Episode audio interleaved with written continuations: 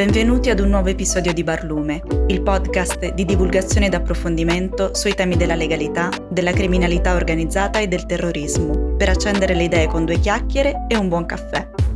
Io sono Maria Vittoria e oggi vi racconto la storia del capitano di fregata Natale De Grazia, medaglia d'oro alla memoria, morto in circostanze misteriose e non ancora del tutto chiarite, mentre conduceva un'indagine sul traffico internazionale di rifiuti tossici e radioattivi affondati nel Mediterraneo rifiuti caricati nelle stive di quelle che tutti noi oggi chiamiamo navi dei veleni.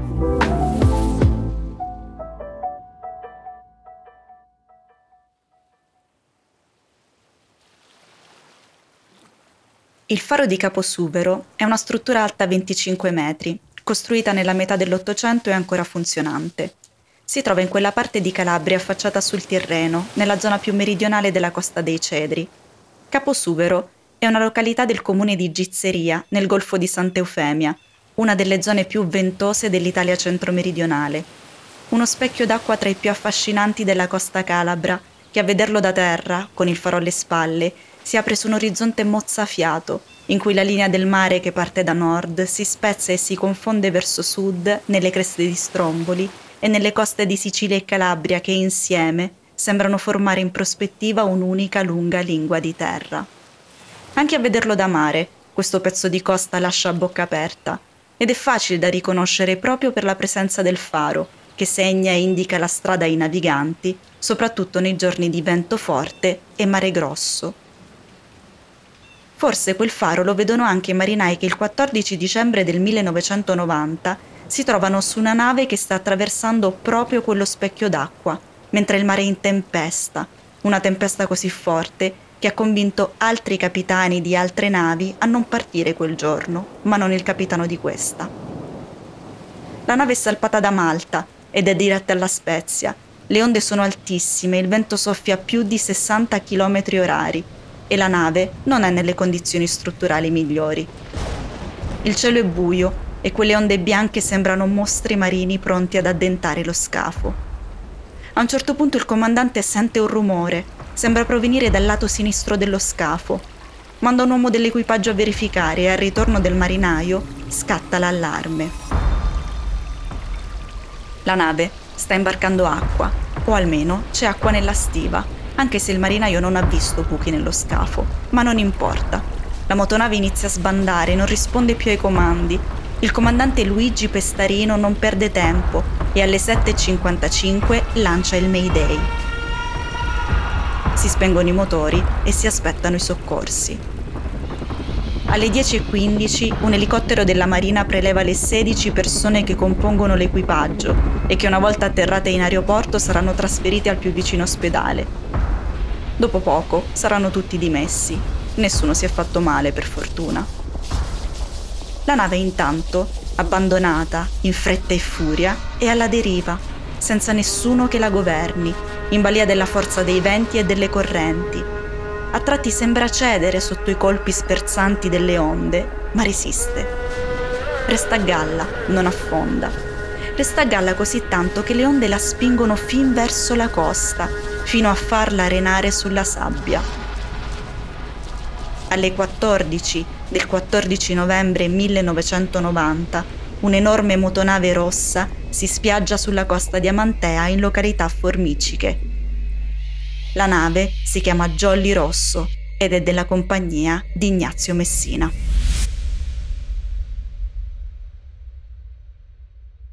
Dopo lo spiaggiamento, la Jolly Rosso resterà sotto sorveglianza della Guardia di Finanza e dei Carabinieri per qualche tempo. Poi verranno avviate le procedure per smaltirne il carico e infine sarà smantellata e demolita. In fondo si è trattato di un incidente, un naufragio dovuto alla forte tempesta, la famosa causa di forza maggiore.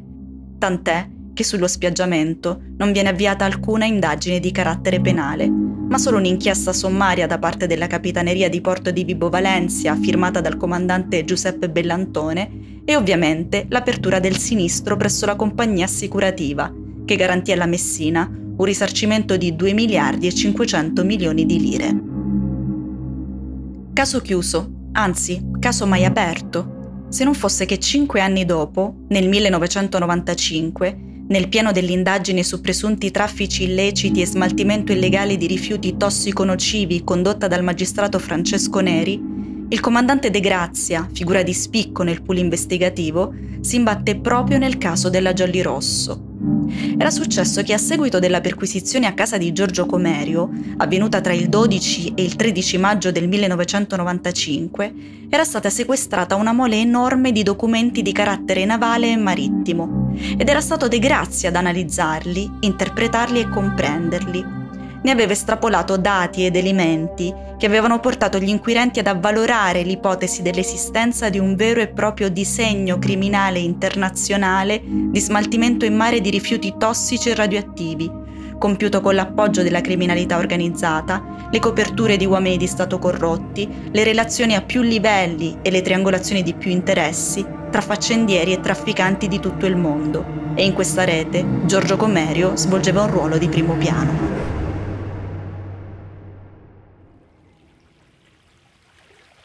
Ed è proprio tra questi documenti che De Grazia ne trova alcuni che fanno esplicito riferimento alla Jolly Rosso. Sono disegni, disegni di navi Roro che mostrano chiaramente il progetto di modifica strutturale della motonave per la costruzione e il montaggio a bordo delle telemine. Come si legge nell'informativa del 30 giugno 95 che il sostituto procuratore Francesco Neri invia al procuratore capo Scuderi, le telemine sono uno strumento bellico subacqueo a forma di siluro, dotato di comandi e sensori elettronici capaci di consentire la guida satellitare dell'ordigno sul bersaglio. La telemina, depositata sul fondale marino in assoluta quiescenza da navi apposite che il Comerio si apprestava ad adattare, si attiva al passaggio del bersaglio, nave, sottomarino o naviglio, a mezzo di aereo, nave, satellite e quindi teleguidato sull'obiettivo. Sulla base della documentazione del Sismi risulta che Comerio aveva realizzato e commercializzato telemine del costo unitario di 600.000 dollari già a partire dagli anni 80 e almeno fino al 1991 e le aveva vendute sicuramente all'Iran, all'Iraq, alla Libia di Gheddafi e all'Argentina che nell'82 se n'era servita contro le forze della Gran Bretagna nello scontro per il controllo delle isole Falkland. Le navi individuate da Comerio per essere modificate, di cui De Grazia trova i disegni, sono principalmente due, la Acrux, in quel momento sotto sequestro al porto di Ravenna, e la Jolly Rosso. Nei documenti della Commissione parlamentare sul ciclo dei rifiuti della XVII legislatura si legge che in un appunto datato luglio 1988 lo stesso Sismi aveva segnalato l'interesse di Giorgio Comerio per l'utilizzo della Jolly Rosso nella produzione di una nave laboratorio per le mine a lenta corsa, cioè le telemine. La nave, secondo le informazioni raccolte, dopo un primo allestimento a Genova doveva essere trasferita a Malta, presso i cantieri di Comerio, e preparata per la produzione delle telemine. Tra le carte analizzate da De Grazia salta fuori anche la documentazione di una vera e propria trattativa di compravendita intercorsa tra Comerio, per conto dello Stato iraniano, pare, e la società armatrice della Jolly Rosso, la Ignazio Messina, per un valore di 1 miliardo e 50 milioni, trattativa che però non andò a buon fine. Ma forse, in questo mare magnum, la Jolly Rosso non c'entra nulla. Forse è solo un caso. Forse la Messina voleva solo vendere una delle sue navi. Forse, o forse no. Perché il nome della Jolly Rosso compare ancora. Compare in una lunga lista di nomi di navi, assieme alla Rigel, di cui vi ho parlato nel terzo episodio di questo racconto. Sono tutte navi affondate nel Mediterraneo e sul cui sinistro non si conosce praticamente nulla. Sono 23 e sono colati a picco tra il 1987 e il 1993. Sono tutti casi di affondamenti sospetti su cui sta lavorando De Grazia. Ma un attimo, la Jolly Rosso non è affondata, si è spiaggiata. E allora che ci fa in mezzo a quell'elenco?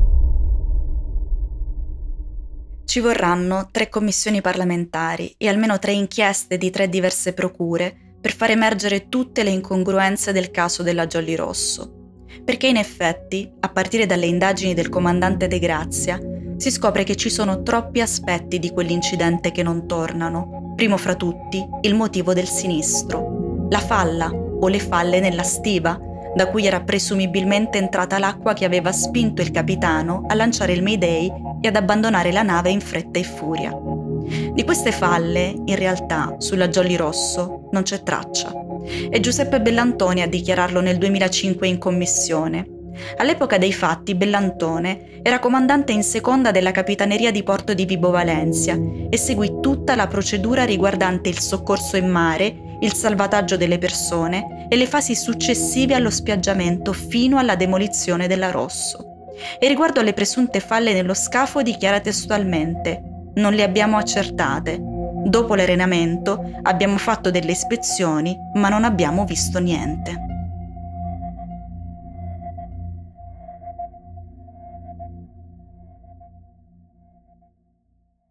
Bellantone non è il solo a non aver visto alcuna falla nello scafo. Ci sono delle foto e dei video amatoriali dell'epoca dello spiaggiamento, acquisiti dai magistrati, che di volta in volta si sono occupati del caso, che dimostrano che sulla Rosso non c'era alcuna falla. Non la vede nemmeno Nunziante Cannavale, il titolare della società che si occupò dello smaltimento finale della motonave. Ma questo non è vero, sono solo menzogne, la falla c'era, dice l'amministratore delegato della Ignazio Messina, la società armatrice della Jolly Rosso più falle provocate dall'urto ripetuto di un carrello che per un'onda anomala più forte delle altre si sgancia e va a sbattere più volte sullo scafo. Ci sono le falle, ma non si vedono perché sono coperte dalla sabbia. Sono sul fianco sinistro della nave, quello su cui si è inclinata spiaggiandosi. La società ha addirittura scritto un memoriale nel 2004 per chiarire ogni dubbio dal momento che in quel periodo si stanno occupando della Rosso una commissione bicamerale, un'indagine della magistratura presso il Tribunale di Paola condotta dal magistrato Francesco Greco e un'approfondita inchiesta giornalistica a firma Riccardo Bocca sulle pagine dell'Espresso. Ma oltre alla falla o alle falle presunte, ci sono anche altre questioni da risolvere. Il carico, per esempio. Stando a quanto dichiarato dalla società Messina, il carico si componeva di container vuoti e pieni. Quelli pieni contenevano tabacco, prodotti per bevande e nylon. Ma c'è una dichiarazione che mette in dubbio le parole della Messina ed è quella di Ciro 5, il cuoco della Jolly Rosso, la cui deposizione fu pubblicata sulle pagine dell'Espresso, in cui si legge che il cuoco aveva il sospetto che nel carico ci fosse qualcosa che doveva affondare con tutta la nave. Inoltre, non esiste una bolla di carico ufficiale, non è mai stata trovata. E c'è poi la dichiarazione del custode della discarica in cui fu permesso alla nave di smaltire il carico che dice testualmente per due notti di seguito ho visto scaricare 6-7 viaggi di camion in piena notte, di cui io non sono in grado di dire cosa hanno scaricato. Il materiale poi la mattina seguente, come prassi, fu spostato con la ruspa operante nella discarica in una buca e successivamente ricoperto. Di quei viaggi e di cosa trasportassero i camion non si è mai saputo nulla.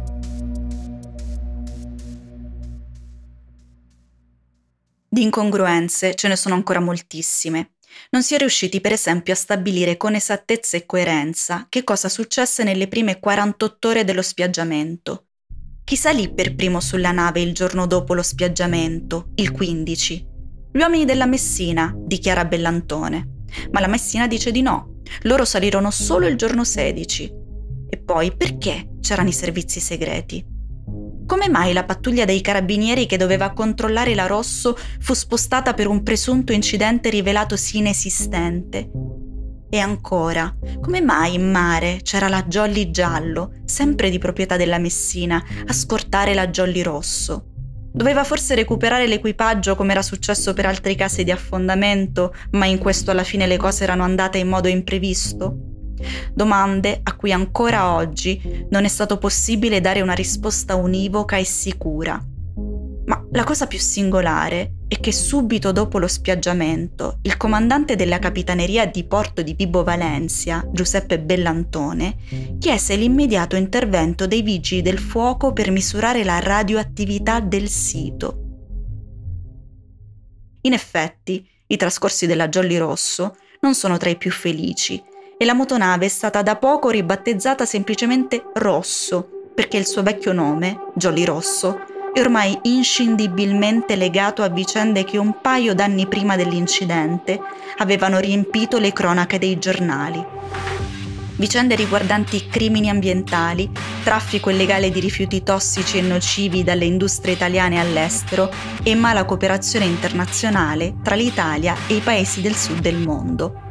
In sostanza, una nave carica di rifiuti industriali tossico-nocivi provenienti dall'Italia aveva scaricato abusivamente il suo carico in Libano. Le autorità locali avevano scoperto l'accaduto e avevano chiesto al nostro paese di recuperare i rifiuti. Lo Stato italiano aveva quindi noleggiato la Jolly Rosso per riportare in patria la spazzatura tossica che l'Italia aveva tentato di smaltire lontano. Questo recupero era valso alla Jolly Rosso il nome di nave dei veleni, Inoltre, ci volle molto tempo prima di riuscire a trovare un accordo su dove e come smaltire i rifiuti in Italia una volta rientrati. Alla fine, la Jolly Rosso rimase in disarmo per circa due anni nel porto di La Spezia, dal 18 gennaio 1989 al 7 dicembre 1990, quando in tutta fretta venne riarmata e rimessa in navigazione per quello che sarebbe stato il suo ultimo viaggio.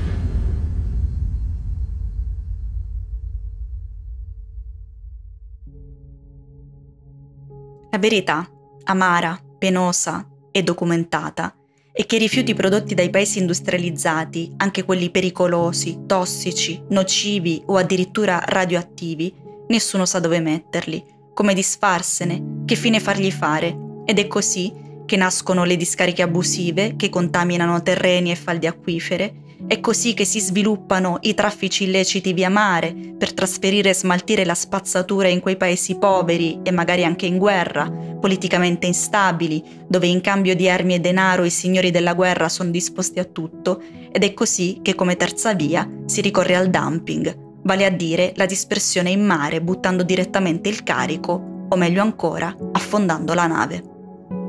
Nei giorni immediatamente successivi allo spiaggiamento, quindi, il comandante Bellantone vuole solo rassicurare la popolazione locale, agitata proprio da questi trascorsi della Rosso. Ma forse c'è qualcosa di più di questo. Quando De Grazia inizia a indagare sulla Jolly Rosso, una delle prime persone che contatta è proprio Giuseppe Bellantone, il quale gli racconta un fatto strano. Quando all'epoca dello spiaggiamento Bellantone sale sulla Rosso, nota sulla plancia della nave degli strani documenti su cui ci sono cenni a materiale radioattivo e ce ne sono alcuni che sembrano un piano di battaglia navale. Di Grazia intuisce subito di che cosa si tratta e mostra a Bellantone i piani di affondamento in mare di scorie radioattive del progetto ODM di Giorgio Comerio. Sì, dice Bellantone, sono quelli. Riconosce anche lo stemma triangolare della società ODM e lo stesso dei documenti trovati sulla Rosso. Il comandante Bellantone sarà sentito a sommarie informazioni dai procuratori Neri e Scuderi dopo la morte di De Grazia, il 26 febbraio del 1996, e anche a loro confermerà quanto dichiarato informalmente al capitano di fregata. Ma anni dopo, audito in commissione, oscillerà tra smentite, parziali conferme e dichiarazioni di non ricordare e purtroppo non esistono verbali che documentano che cosa fu effettivamente rinvenuto a bordo della motonave spiaggiata. Tuttavia, la Commissione segnala che non può essere ignorato il fatto che le iniziali dichiarazioni rese dal comandante Bellantoni al capitano De Grazia, riportate nelle annotazioni citate e successivamente confermate ai magistrati di Reggio Calabria, sono quelle rese in epoca più prossima ai fatti e quindi da ritenere, secondo criteri di comune esperienza, più attendibili. De Grazia aveva capito molte cose di come funzionavano i traffici illegali di rifiuti tossici e radioattivi. Il magistrato Francesco Neri dichiarerà in commissione. De Grazia era veramente il motore dell'indagine, colui che era riuscito a trovare gli elementi investigativi che collegavano le navi, gli affondamenti delle carrette, soprattutto la Rigel e la Jolly Rosso, a Comerio.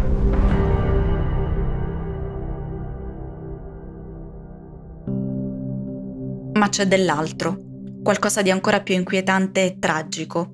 Durante la perquisizione a casa di Giorgio Comerio, oltre ai documenti relativi alle telemine, alle carrette del mare, allo smaltimento illegale di scorie radioattive, De Grazia trova una cartellina gialla con su scritto Somalia. Dentro la cartellina, tra gli altri documenti, c'è il certificato di morte di Laria Alpi.